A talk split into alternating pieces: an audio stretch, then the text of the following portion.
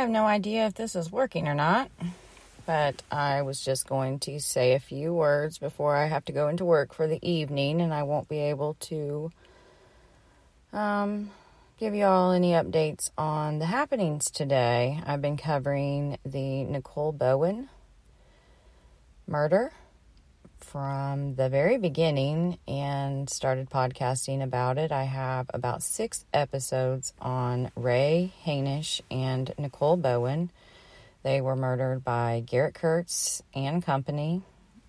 This is an update. Garrett Kirts was sentenced today for his role in the murder, his primary role in the murder of Nicole Bowen. And I got to be a part of that which is kind of a crazy story that when I have a little bit more time, I will definitely tell.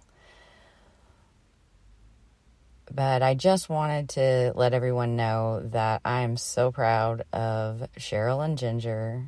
And when you look at things in the beginning and, and you think, oh gosh, what are they doing? Why are they giving? I've been pretty critical of Newton County and the prosecutor there. But today, as I sat there, you, yeah, would him getting life for life, which is what Cheryl mentioned in her statement to Garrett um, from the witness stand. Yeah, but we do have a system in place that we have laws, we have procedures, and we have all of that for a reason. And long story short, if Garrett were to go to a jury trial, I, I don't think he would have gotten any more time than he got today. He took a plea deal that was offered to him um, a few months back due to COVID, the sentencing, they delayed it as long as possible, just so in hopes that the family could be there. And they did get to attend. Everyone was socially distant, and the court did a really good job of keeping everyone safe. And I think that everyone was as happy as you can be in a situation like this. And I have a lot of quotes from the judge, Judge Molter and I have those written down, and I, I will get those out later because he really he really did bring a lot of comfort, I think, to the family and understanding to his courtroom. Um, having proceeded over, I think he said 15 um, murder cases to date in his career. And even though Garrett sat pretty much stone faced. He walked in, and I just so happened to be coming up the stairs from the bathroom. And um, so he was basically walked in right behind me. It's pretty eerie when you're that close to a at least a double murderer, and I think he is the murderer of um, maybe it's vehicular manslaughter, but I think that he had a part in Stephen Masterson's um, death as well. There's no way anyone's going to be able to convince me that that was an accident. Never. And just that vibe, that the just that oozing of, although he doesn't give off as bad a vibe as Ashley Garth does, it's still just that you're you're literally that close to someone that has taken a life with their bare hands or an extension of their hands, which takes a while. And to me, I think that any case that involves strangulation should automatically be premeditated murder just because of the sheer time that it takes to kill someone in that manner. And I he goes off into another room and we're escorted and all seated. The judge comes in. Everything was pretty standard about the day. Uh, there wasn't really any big breaking news or any revelations or whatever. Uh, we would have loved to see, I would have personally loved to see White County Sheriff's um, officers coming in and, and arresting him in a way, or at least charging him. I know he's not going to go, you know, he, I, they could have done that, but charging him for Ray Hainish's murder, um, alleged murder. but that did not happen.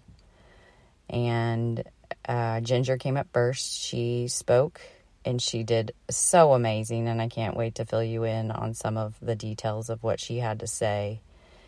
Garrett sat there stone faced with his big, thick rimmed glasses and mask on. Um, it was kind of hard to even see his face through all of that. But he did not really flinch. He didn't look at her. Um, she finally wanted him to look at some pictures, and she had to tell him to. However, when Cheryl got up there, she wasn't having it. Uh, she put up with it for a few, but then she basically put her papers down and was like, Garrett, Kurt, Garrett, look at me. And I will definitely write all this out and have a more accurate account later. I just wanted to shout out to them of how proud I am for what they did. And I know they know this that that will go on the record um, for when he's up for parole. And um, how proud I am of them. I know that they spent hours and hours working on their statements to him and to the court, and they really just spoke from the heart. At one point, Cheryl even put her papers down and she just spoke to him uh, she didn't need to have anything written down about the way she feels about her daughter and all that her daughter has missed and all that her sons will miss. She lives that every day. And she got to have that moment to where she got to speak finally after two years. And she listed the amount of days that's passed since then. I have it written down. I think she said 652. And while he's felt every one of those in jail, I, she's felt every one of those days too. It has been hell. And I'm so proud of her, and I know that she's got to feel just a little bit less burdened of having gotten this Garrett Kirts out of the way. And she's done such a good job of knowing when to say when and backing away from social media when she needed a break and staying strong. She's just an amazing woman. They all are. Dottie, Cher, and Roxy, and Roxy's daughter, they got to be there today. Uh, so it was just a really a good day, a uh, happy day. And they stood together and the relationship that they forged through this has just been amazing to I'm I'm honored to call them my friends, my family. And just some really spectacular people. And gosh, I really hope this is recording. I bet it's not. Oh, that'd be funny. But um Garrett, like I said, was saying earlier, he he wasn't. He was reading a paper. I don't know what he was reading. You could tell his his attorney was getting very annoyed with him. Um, he looked like he wanted to kick him under the table, but uh, I wish he had have because we would have totally seen that from where I was. But Cheryl finally put her paper down and said, "Look at me." And the least you could do is look at me, Garrett. And he did and she showed him pictures. They had a slideshow, and she brought in physical pictures of Nicole and Nicole's boys and their beautiful family and showed it to him and made him look at it. And she called him a piece of shit. And he nodded in agreement. I don't know if that was just a.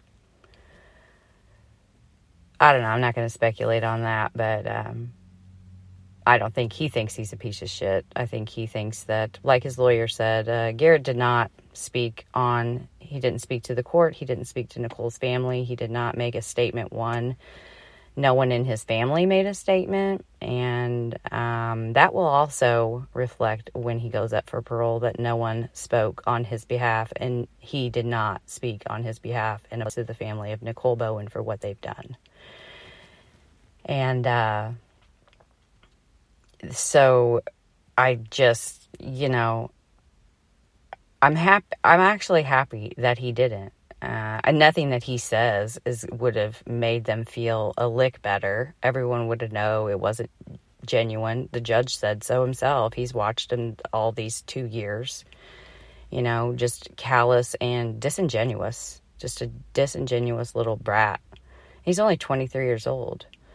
Um, it's it's just pretty sad. And, and his attorney went on to blame it on drugs.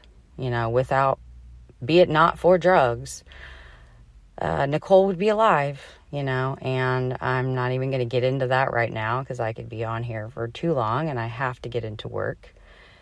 There was a few other things that were interesting, and as soon as I can, we will have a conversation about those. Thank you guys for listening to Cold Truth. Y'all have a good one.